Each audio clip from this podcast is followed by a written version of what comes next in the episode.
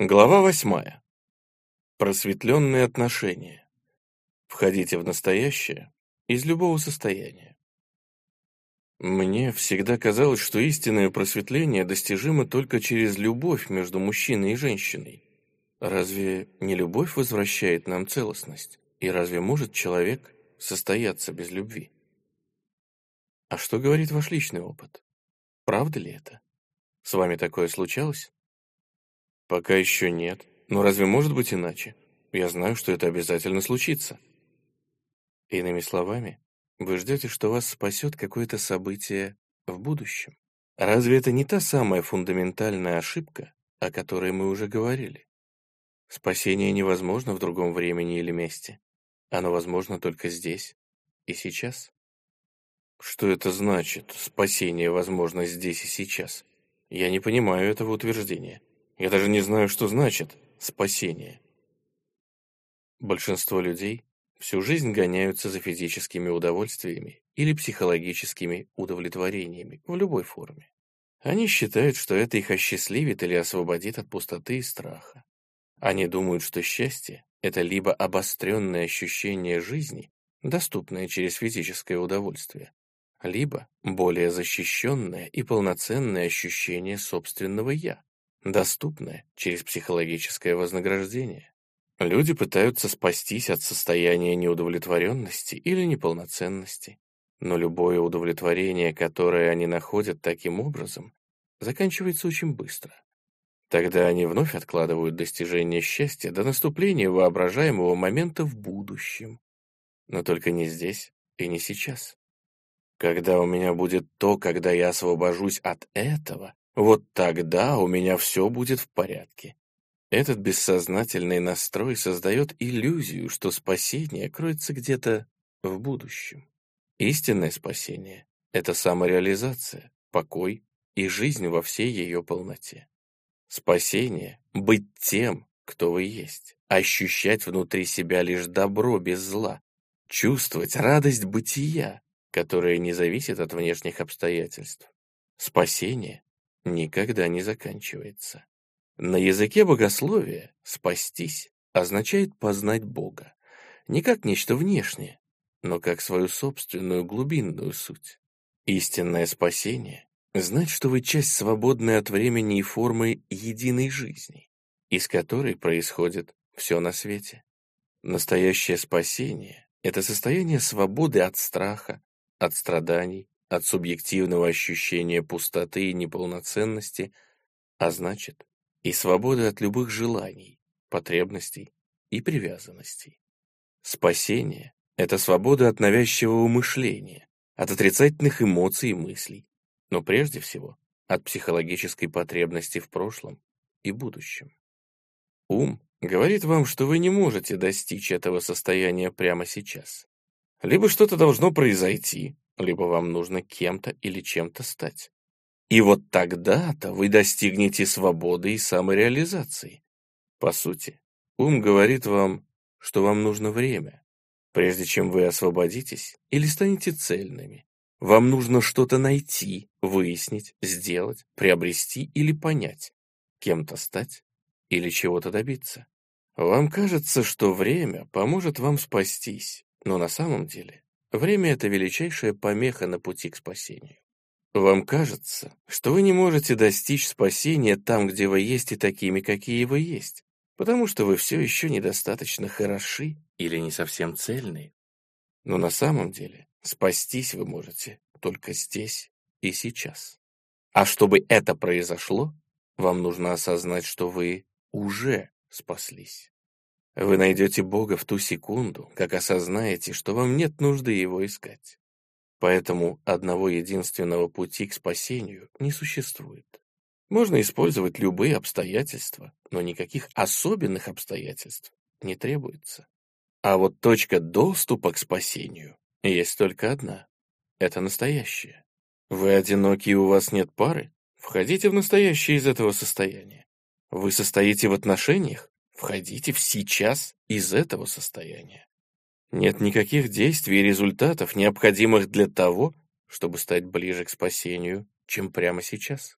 Это нелегко осознать умом, который привык думать, что все стоящее случится когда-то в будущем. Кроме того, ничто в вашем прошлом, не то, что вы сделали, не то, что вам пришлось пережить, не может помешать вам сказать «да» тому, что есть, и глубоко погрузиться в настоящее. Это нельзя сделать в будущем. Это можно сделать сейчас или никогда. От любви до ненависти.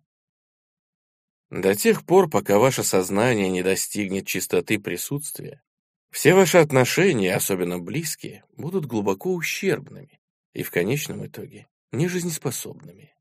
Некоторое время они могут казаться идеальными, например, пока вы влюблены. Но неизбежно идеальный образ будет разрушаться все более частыми спорами, ссорами, неудовлетворенностью и эмоциональным или даже физическим насилием.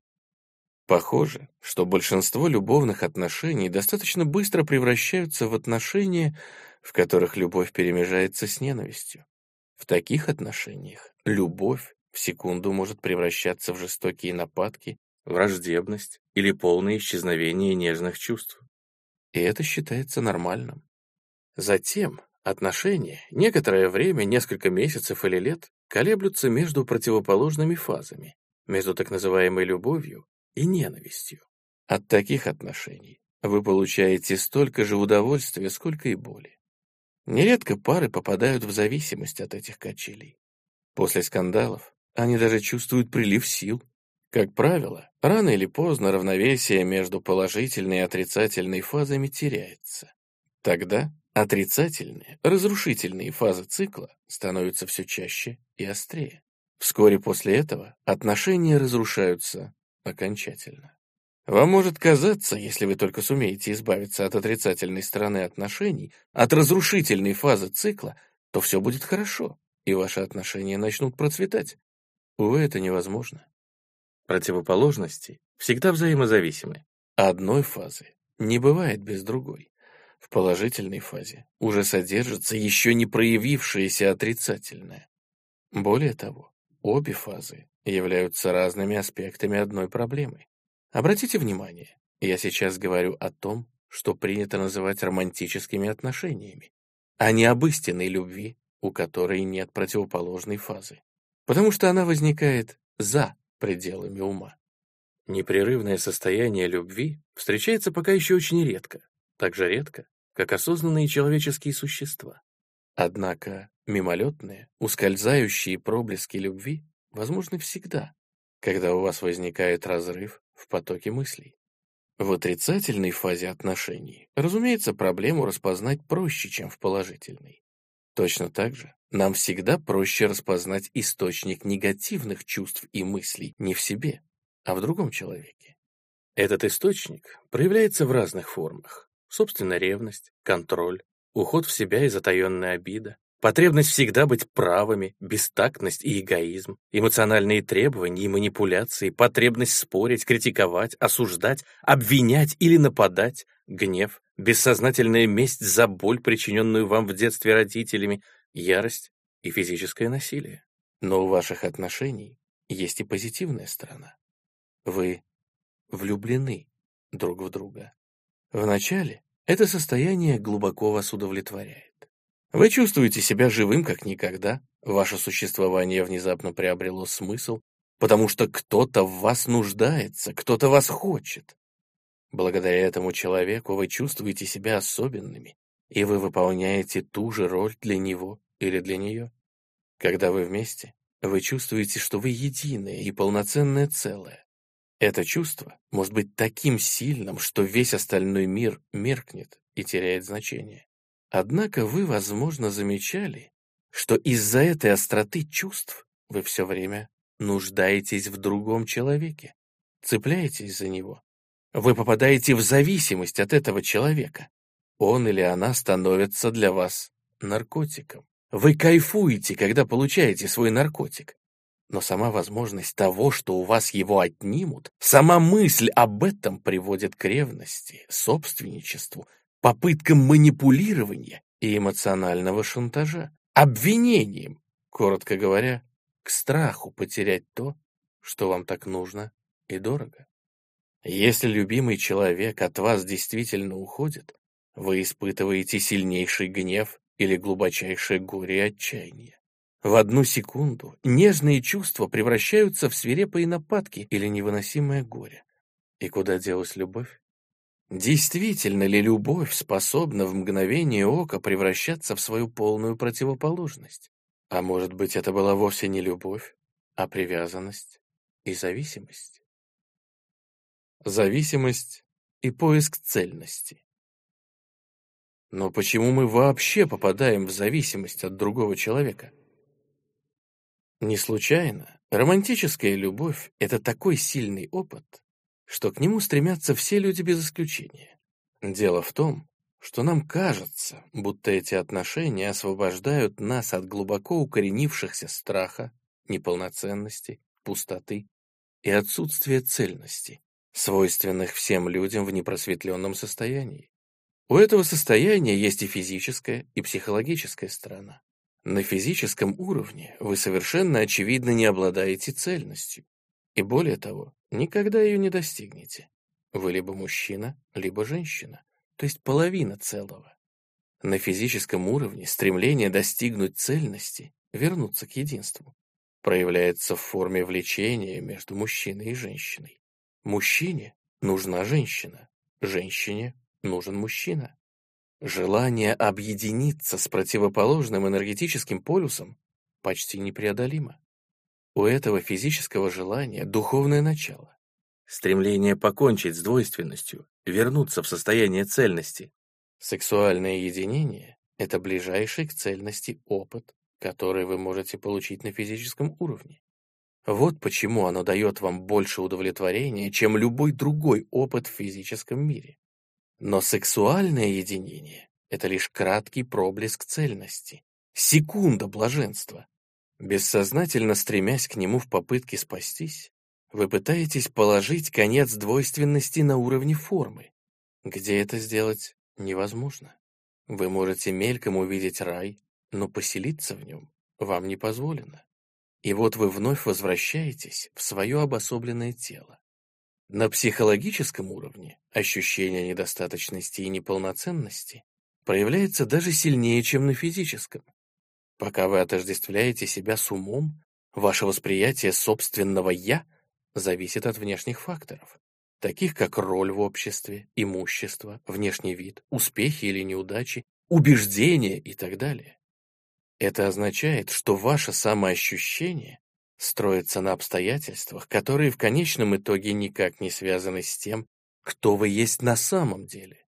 Ваше ложное, созданное умом «я» ощущает себя ранимым и уязвимым, поэтому постоянно ищет, с чем бы еще себя отождествить, чтобы подтвердить свое существование. Но ничто не способно дать ему долгосрочного удовлетворения. Его страх никуда не уходит. Ощущение недостаточности и неполноценности остается. И вдруг вы встречаете того самого человека, свою половинку. Ваши отношения кажутся ответом на все проблемы эго. Они удовлетворяют все его потребности. Во всяком случае, так кажется на первый взгляд. Все то, на чем раньше основывалось ваше ложное восприятие своего «я», становится относительно неважным. Теперь у вас один единственный фокус внимания, вытеснивший все прежние. Он придает смысл вашей жизни, через него вы воспринимаете себя. И это тот человек, в которого вы влюблены. Вы больше не одинокий осколок в равнодушной вселенной, или во всяком случае вам так кажется. У вашего мира появился центр, любимый человек. Тот факт, что этот центр находится снаружи вас, а значит, ваше «я» все еще зависит от внешнего фактора, вначале кажется неважным. Важно только то, что чувства глубокой неполноценности, страха и нереализованности, столь типичные для эго, теперь исчезли. Или все же не исчезли? Эти неприятные чувства, действительно ли они растворились? Что если они продолжают существовать в глубине вашей внешней счастливой реальности?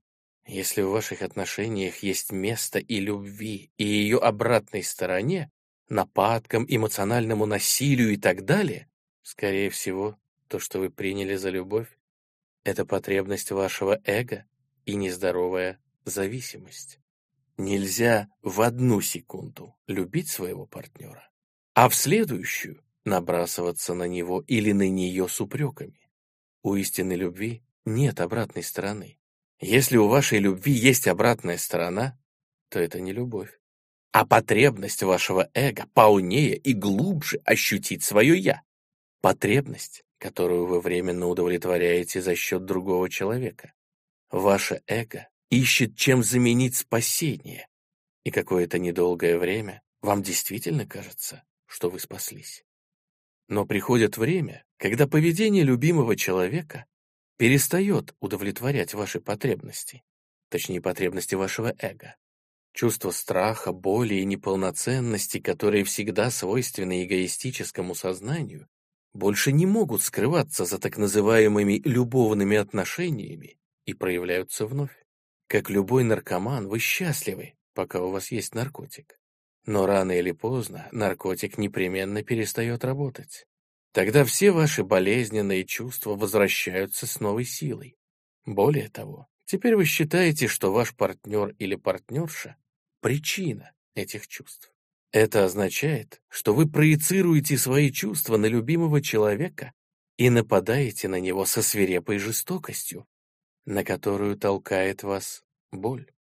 Ваше поведение может, в свою очередь, разбудить его боль, и тогда последует ответная атака.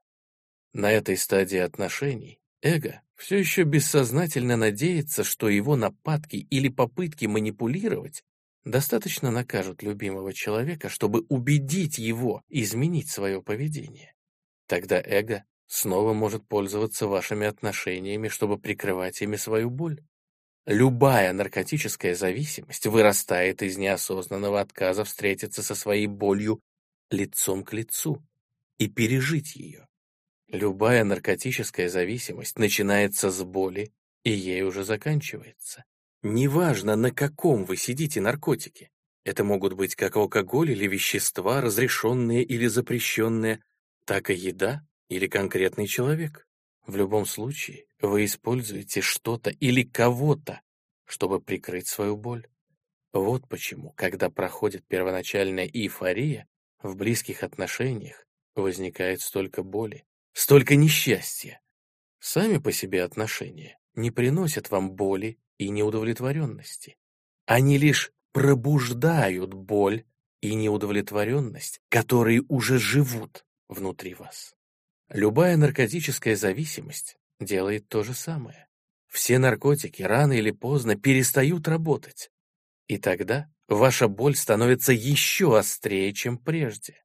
Это одна из причин, по которой большинство людей постоянно пытаются избежать настоящего момента и ищут спасения в будущем. Если бы они сосредоточились на настоящем, то первое, с чем им пришлось бы иметь дело, это их собственная боль. Разумеется, эта перспектива их пугает. Если бы эти люди только знали, что, пребывая в настоящем и пользуясь силой присутствия, они могли бы рассеять прошлое со всей его болью так же легко, как реальность рассеивает иллюзию. Если бы они только знали, как они близки к собственной реальности, как близки к Богу. Попытки совсем не вступать в близкие отношения, чтобы избежать боли, тоже вас не спасут. Боль в любом случае никуда не денется. Три провальные попытки отношений за три года скорее заставят вас пробудиться, чем три года, проведенные на необитаемом острове или в тишине вашей комнаты.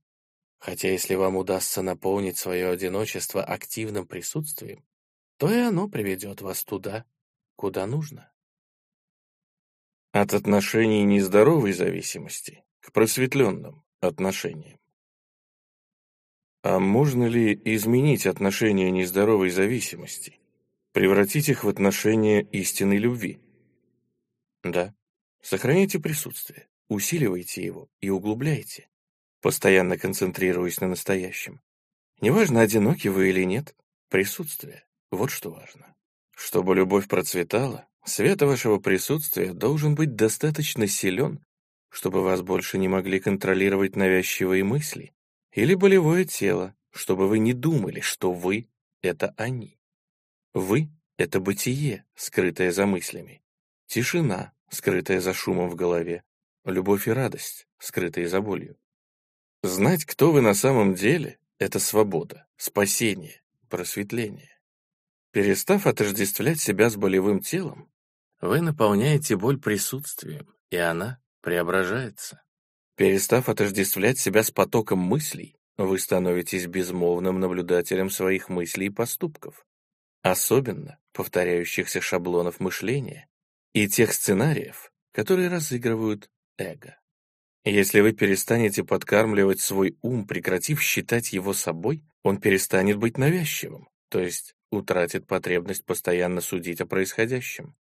Он перестанет сопротивляться тому, что есть, и создавать конфликты, драмы и новую боль. В сущности, как только вы отказались от осуждения действительности и приняли то, что есть, вы свободны от власти ума. Вы освободили пространство для любви, радости и покоя. Для начала перестаньте осуждать себя. Затем перестаньте осуждать своего партнера или партнершу. Ничто так не поможет вам изменить ваши отношения, как полное принятие любимого человека таким, какой он есть, без осуждения и попыток его изменить. Полное приятие немедленно выносит вас за пределы эго. Все игры разума кончились, а с ними кончилась и нездоровая зависимость. Исчезли жертва и агрессор, исчезли и обвиняемый с обвинителем. Пропала и созависимость вас больше не затягивает в чей-то неосознанный шаблон поведения, и вы не поддерживаете чужую неосознанность. Теперь вы либо разойдетесь, причем с любовью, либо же еще глубже погрузитесь в настоящее, в бытие, но уже вдвоем. Неужели все так просто? Да, все именно так просто. Любовь — это состояние бытия. Не ищите свою любовь во внешнем мире. Она находится глубоко внутри вас. Ее невозможно потерять, и она никогда вас не покинет. Она не зависит ни от какого другого существа, ни от какой внешней формы. В тишине своего присутствия вы можете ощутить собственную реальность, свободную от времени и формы. Это непроявленная жизнь, которая оживляет вашу физическую форму. Продолжайте присутствовать, и вы ощутите ту же жизнь, в глубине любого другого человека и любого другого существа. Теперь вы видите, как обманчива иллюзия формы и обособленности. Вы осознаете единство со всем в мире. Это и есть любовь. Что такое Бог? Это вечная, единая жизнь, скрытая во всех формах жизни. Что такое любовь? Это ощущение единой жизни в глубине вас самих и всех остальных существ, способность быть этой жизнью. Таким образом, вся любовь — это божественная любовь. Любовь неизбирательна, как неизбирателен солнечный свет. Любовь никого не выделяет и не делает особенным. Она не эксклюзивна. Эксклюзивность отличает так называемую любовь эго. Она не свойственна божественной любви. Однако ощущать истинную любовь можно с разной силой. Один человек может отражать вашу любовь четче и ярче, чем другие. Если этот человек чувствует по отношению к вам то же самое, то можно сказать, что между вами возникли любовные отношения. В остальном, с любимым человеком вас соединяет та же самая связь, что и со случайным попутчиком в автобусе, или с птицей, деревом или цветком. Различается только степень яркости ощущений. Даже в отношениях нездоровой зависимости иногда возникают моменты, когда сквозь них просвечивает нечто истинное, нечто, выходящее за пределы ваших взаимных претензий и потребностей. В эти моменты ваш ум и ум вашего партнера ненадолго затихает, а болевое тело временно находится в состоянии покоя. Иногда это происходит в момент физической близости. Это может происходить также и в момент появления на свет ребенка, в момент смерти или тяжелой болезни одного из вас, в любой ситуации, когда ум бессилен. Когда это происходит, ваше бытие, обычно глубоко похороненное под мыслями, выходит на свободу, и тогда между вами становится возможным истинное общение. Истинное общение — это единение, осознание вашего единства, которое и есть любовь. Обычно это осознание быстро теряется вновь, если у вас недостаточно присутствия, чтобы удерживать под контролем ум с его старыми шаблонами. Как только ум и отождествление себя с умом возвращаются, вы перестаете быть собой и вновь становитесь своим воображаемым образом. Вы опять начинаете играть в игры и разыгрывать роли, чтобы удовлетворить потребности своего эго. Вы становитесь человеческим умом, который притворяется человеком. Этот ум взаимодействует с другим умом, и вместе они разыгрывают сценарий под названием «любовь».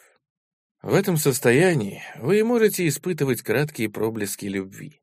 Но чтобы ваша любовь процветала, необходимо навсегда освободиться от отождествления себя с умом. Развейте достаточно присутствия, чтобы растворить болевое тело, или хотя бы постоянно присутствуйте в ситуации в роли наблюдателя. Тогда болевое тело не сможет захватить над вами власть и уничтожить любовь.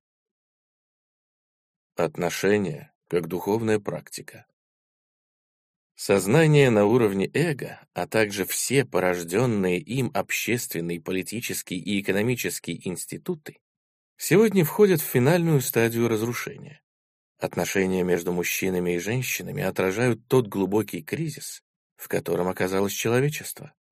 Чем больше люди отождествляют себя со своим умом, тем меньше отношений строятся на бытии. Поэтому отношения все чаще превращаются в источник боли и наполняются проблемами и ссорами. Миллионы людей живут сами по себе или воспитывают детей в одиночку, потому что не способны на близкие отношения или не хотят повторять безумную драму прошлых отношений. Другие переходят от одних отношений к другим, от одного цикла боли и удовольствия к другому, в поисках ускользающей самореализации, единения с противоположной энергией.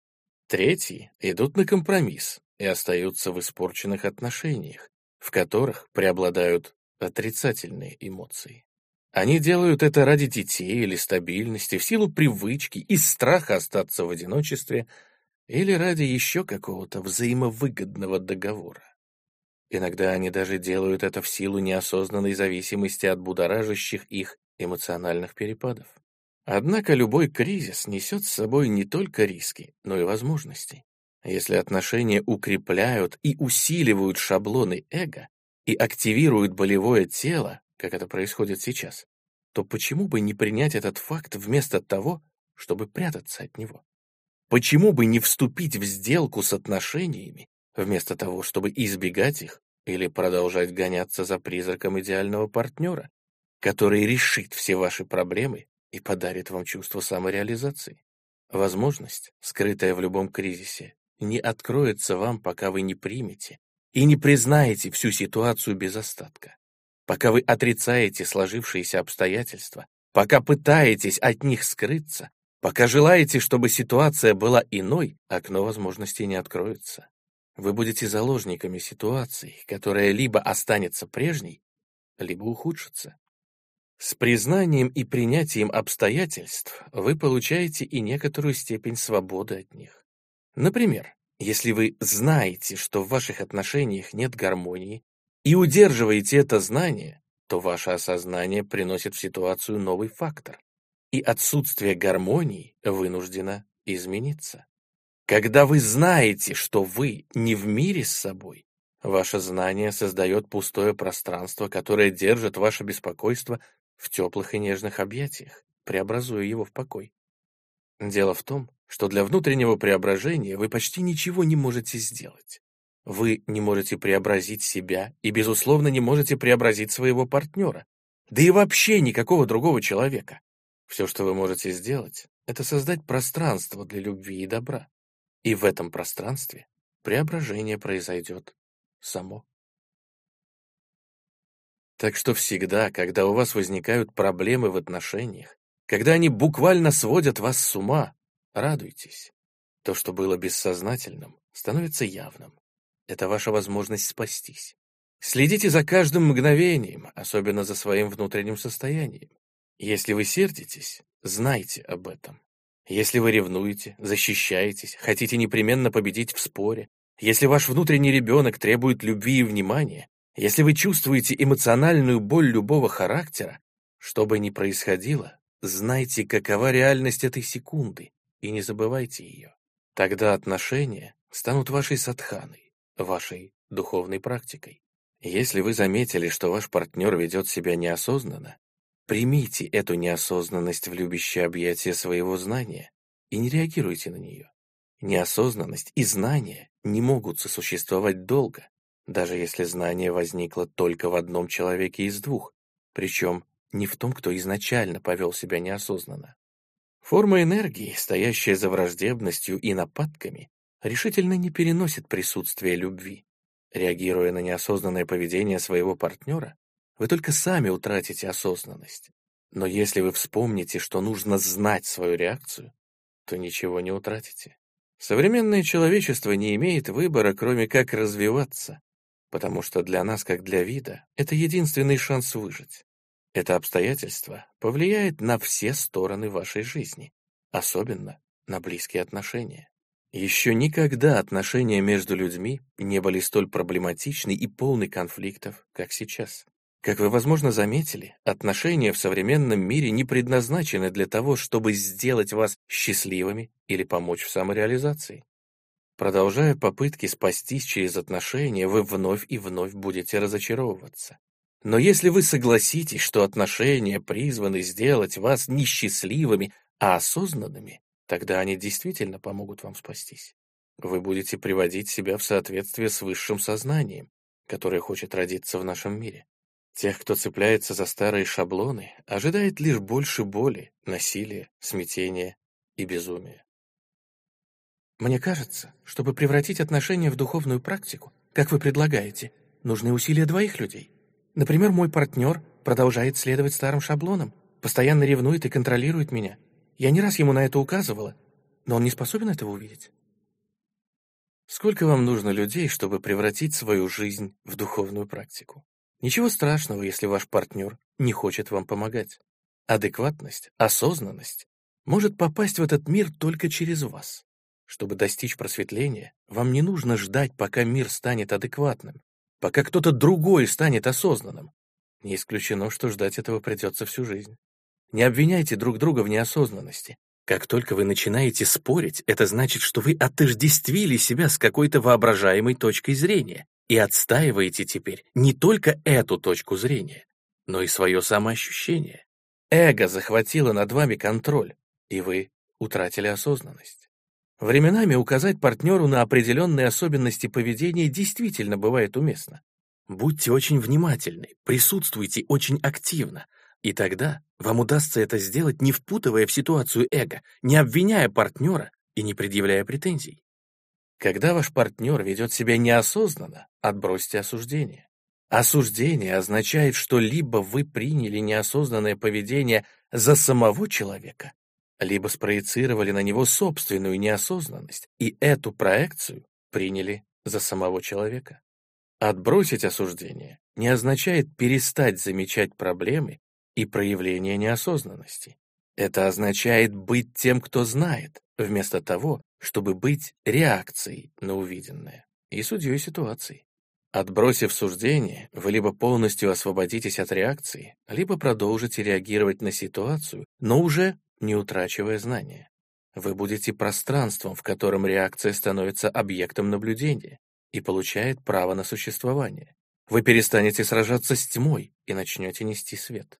Вместо того, чтобы реагировать на заблуждение, вы будете видеть его и в то же время смотреть сквозь него. Знание создает пустое пространство присутствия полного любви, которое позволяет всем людям и вещам быть такими, какие они есть. Лучшего катализатора для преображения просто нет. Если будете выполнять эту практику, другой человек не сможет быть рядом с вами и при этом оставаться неосознанным. Если вы оба согласны превратить свои отношения в духовную практику, тем лучше. Тогда вы можете высказывать друг другу свои мысли и чувства, как только они возникают или как только заметите в себе реакцию. Избегайте задержки, во время которой невыраженные или непризнанные эмоции или обиды могут вырасти и усугубиться. Научитесь выражать свои чувства без обвинений. Научитесь слушать партнера, открыто, не защищаясь. Создавайте для него пространство, в котором можно выразить себя. Присутствуйте. Тогда у вас не будет потребности в обвинениях, защите, нападках, всех тех шаблонах, которые укрепляют или защищают эго, либо же удовлетворяют его потребности. Создавать пространство для другого человека или для себя – вот самое главное. Без этого ваша любовь не сможет процветать. Избавьтесь от двух факторов, губительных для отношений. Исцелите свое болевое тело и перестаньте отождествлять себя с умом и со своей точкой зрения. И тогда, если ваш партнер сделает то же самое, вы ощутите, как прекрасны могут быть отношения. Вы перестанете отражать боль и неосознанность друг друга, перестанете использовать друг друга для удовлетворения потребностей своего эго. Вместо этого вы начнете отражать ту любовь, которую каждый из вас ощущает в глубине души, ту любовь, что возникает с осознанием вашего единства со всем сущим. Это любовь, у которой нет обратной стороны. Если ваш партнер продолжает отождествлять себя с умом и болевым телом, а вы уже освободились от них, это вызовет существенные сложности. И не у вас, а у партнера. Нелегко жить с просветленным человеком. Точнее, это настолько легко, что эго, эта легкость, кажется опасной. Помните, что эго требуются проблемы, конфликты и враги, чтобы укреплять ощущение обособленности, от которого зависит его идентичность. Ум непросветленного партнера будет глубоко разочарован, когда никто не будет противостоять его убеждениям, потому что тогда его убеждения сделаются шаткими и непрочными. Есть даже риск того, что эти убеждения совсем разрушатся, и тогда его «я» будет утрачено. Болевое тело требует обратной реакции и не получает ее. Оно не может удовлетворить свою потребность в спорах, драмах и конфликтах. Будьте бдительны. Бывает, что люди, замкнутые в себе, нечуткие или отрезанные от собственных чувств, считают себя просветленными или, по крайней мере, думают, что с ними все так, а с партнером наоборот. С мужчинами так бывает чаще, чем с женщинами.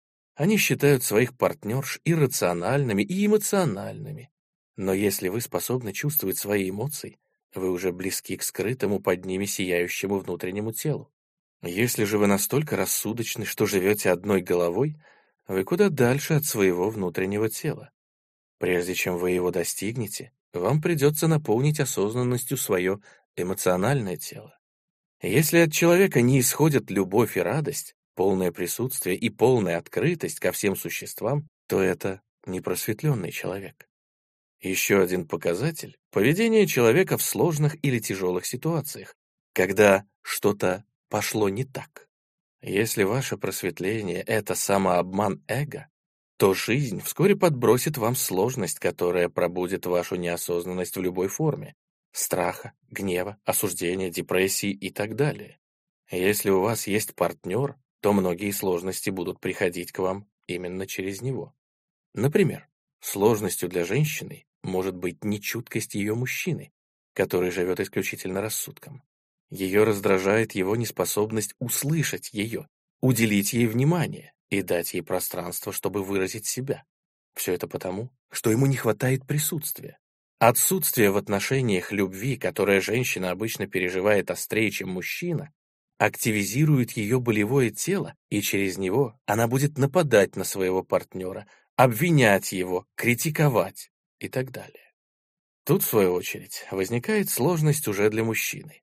Чтобы защититься от незаслуженных, как он считает, нападок болевого тела своей женщины, он лишь глубже окапывается в своих убеждениях, одновременно оправдываясь и защищаясь, или же нападая в ответ. Со временем его болевое тело тоже активизируется. Теперь уже оба партнера утратили осознанность и достигли уровня глубокой неосознанности эмоционального насилия, необузданных нападок друг на друга. Это насилие не утихнет, пока оба болевых тела не восполнят свои силы и не впадут вновь в состояние покоя. До поры до времени. Это лишь один из многочисленных возможных сценариев.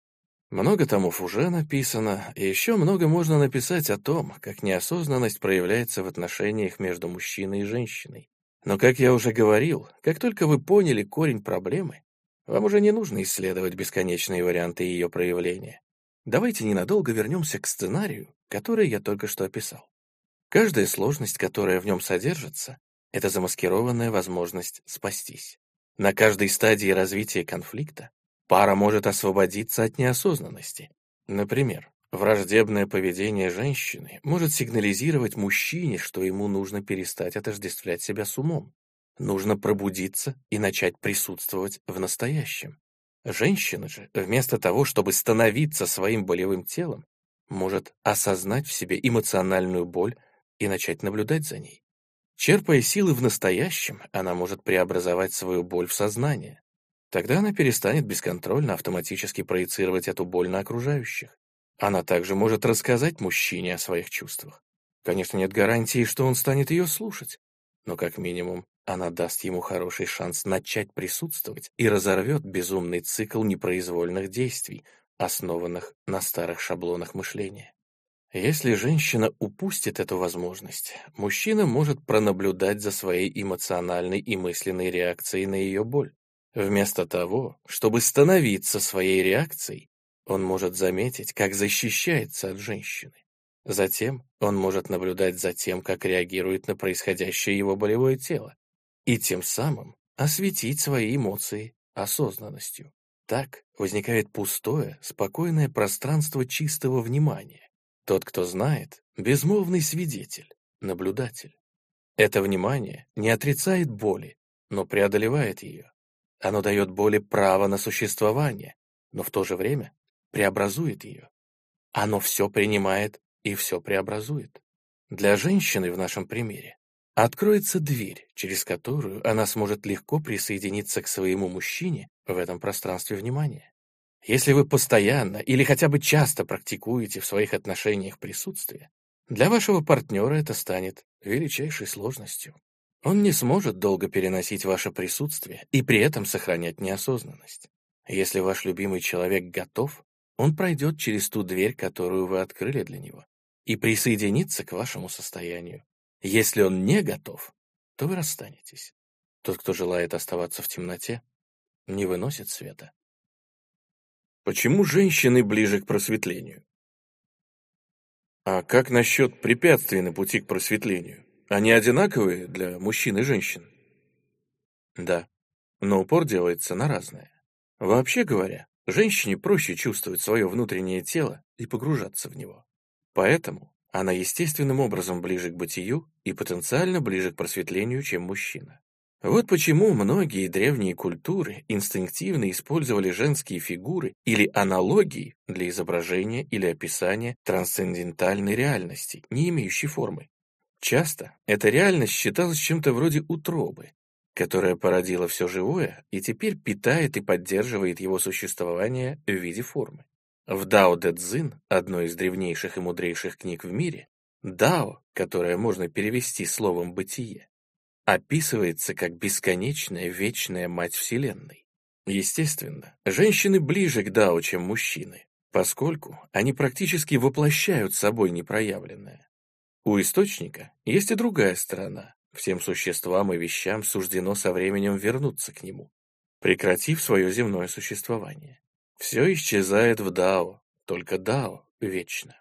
Поскольку источник считается женским по своей природе в психологии и мифологии, мы находим две стороны женского архетипа – светлую и темную. У каждой богини или божественной матери есть два аспекта. Она дарит жизнь, и она же забирает жизнь. Когда человеческий ум захватил над людьми власть, и они утратили связь со своей божественной сутью, Бог начал считаться мужской фигурой. В обществе установилось главенство мужчин, а женщины стали им подчиняться. Я не предлагаю вернуться к прежним, женским воплощениям божественного. Некоторые люди и сегодня вместо «бог» говорят «богиня».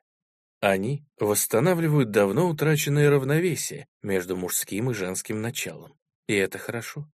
Но даже в женском обличии Бог все равно остается замкнутой концепцией. Возможно, эта концепция и не совсем бесполезна.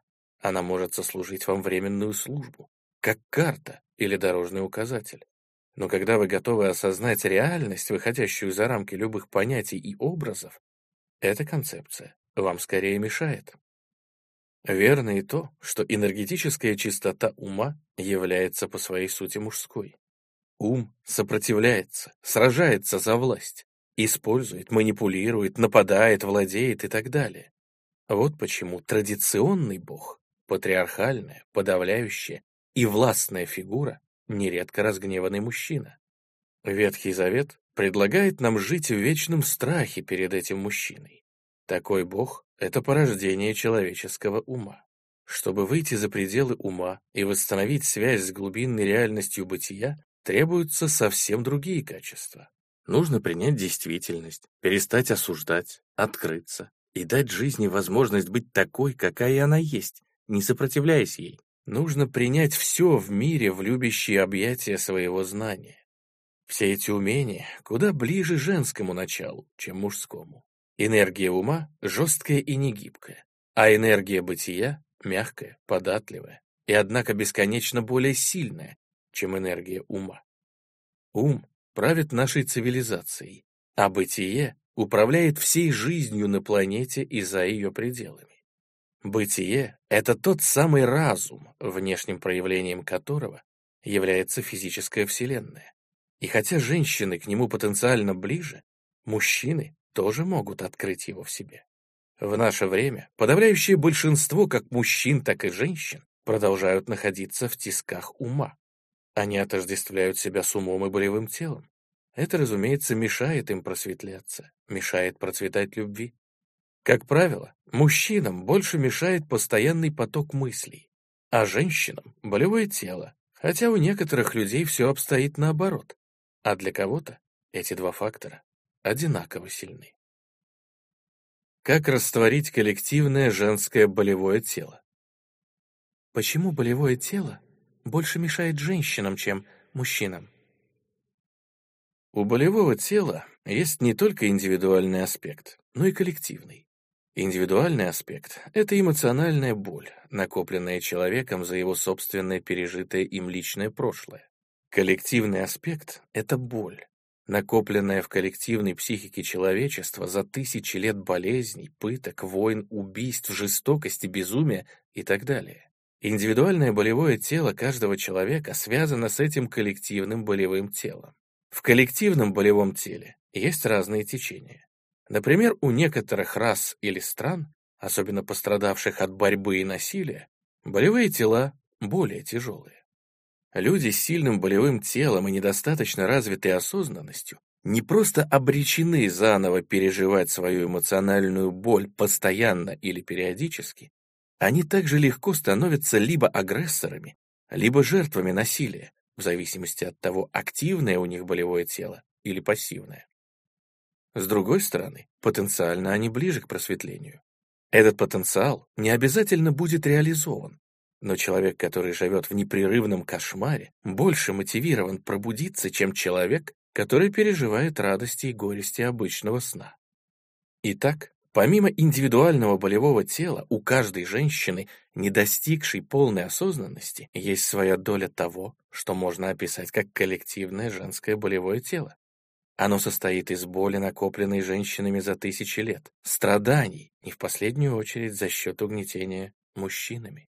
Эта боль возникла в результате рабства, эксплуатации, изнасилований, родов, смерти детей и так далее.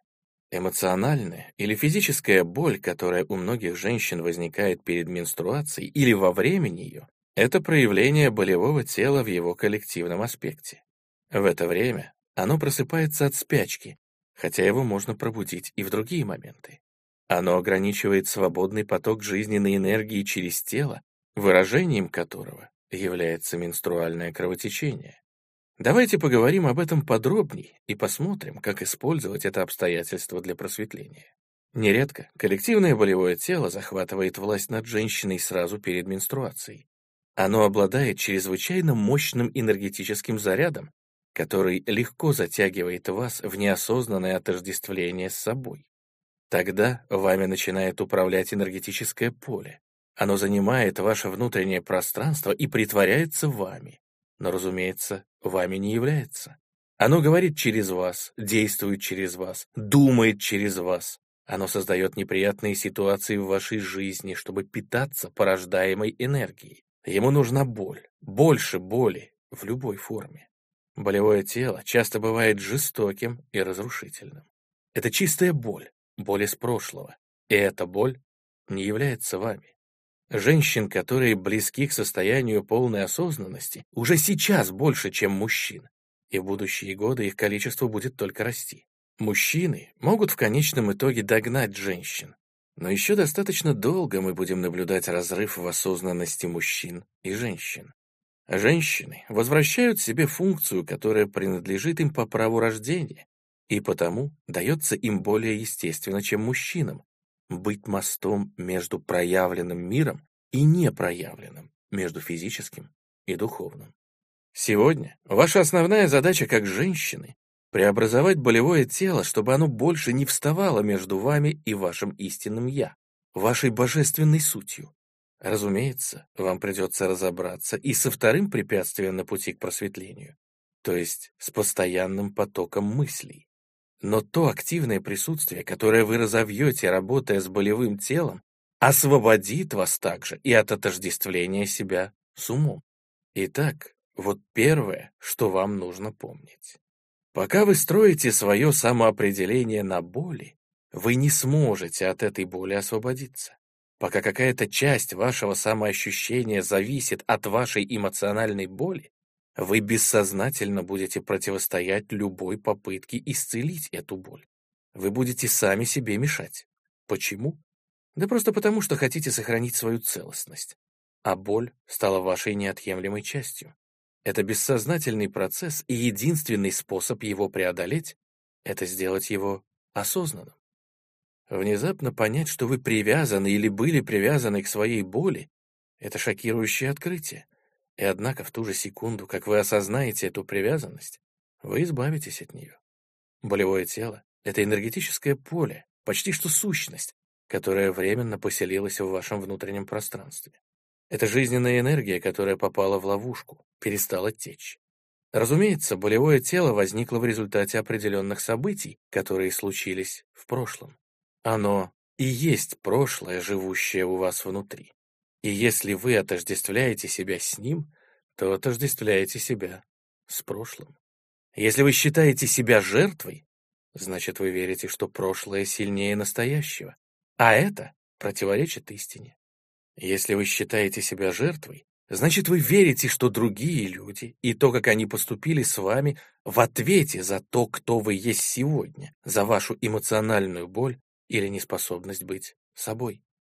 Истина в том, что единственная сила, которая вообще существует в мире, заключена в настоящем моменте.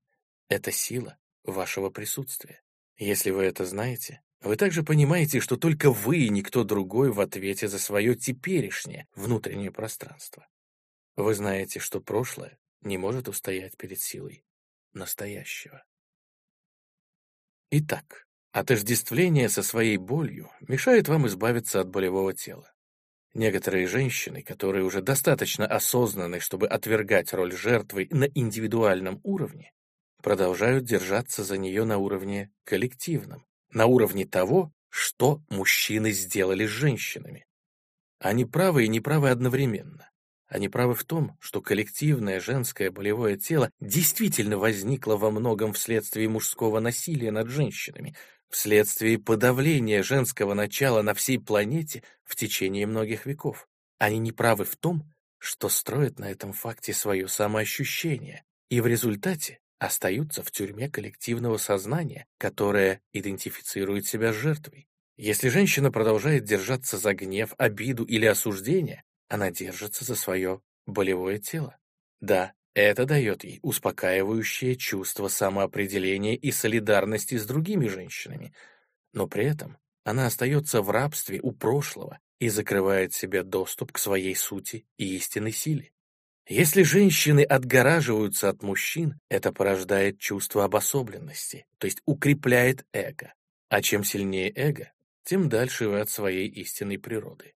Поэтому не связывайте свое самоопределение с болевым телом. Лучше используйте его для просветления, преобразуйте его в сознание. Один из лучших периодов для этого — во время менструации и сразу перед ней. Я верю, что в будущем многие женщины достигнут полной осознанности именно в это время. Обычно это время неосознанности для многих женщин, потому что над ними берет верх коллективное женское болевое тело. Однако, когда вы достигли определенного уровня осознанности, вы можете повернуть этот процесс вспять. Вместо того, чтобы терять осознанность, вы будете становиться еще осознанней. Я уже описывал, как преобразовывать боль в сознание, но хочу еще раз проговорить каждый шаг. На этот раз конкретно в отношении коллективного женского болевого тела.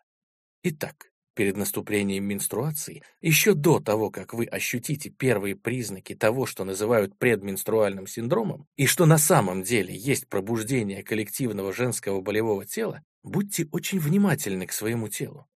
Когда появится первый признак ПМС, вы должны быть достаточно бдительны, чтобы заметить его до того, как он возьмет над вами верх. Например, первый признак может быть внезапным сильным приступом раздражения или гнева, а может быть чисто физическим симптомом. Каким бы он ни был, пресеките его до того, как он захватит контроль над вашим мышлением или поведением. Для этого вам нужно всего лишь сосредоточенно наблюдать за ним. Если это эмоция, то ощутите мощный энергетический заряд, который ее питает.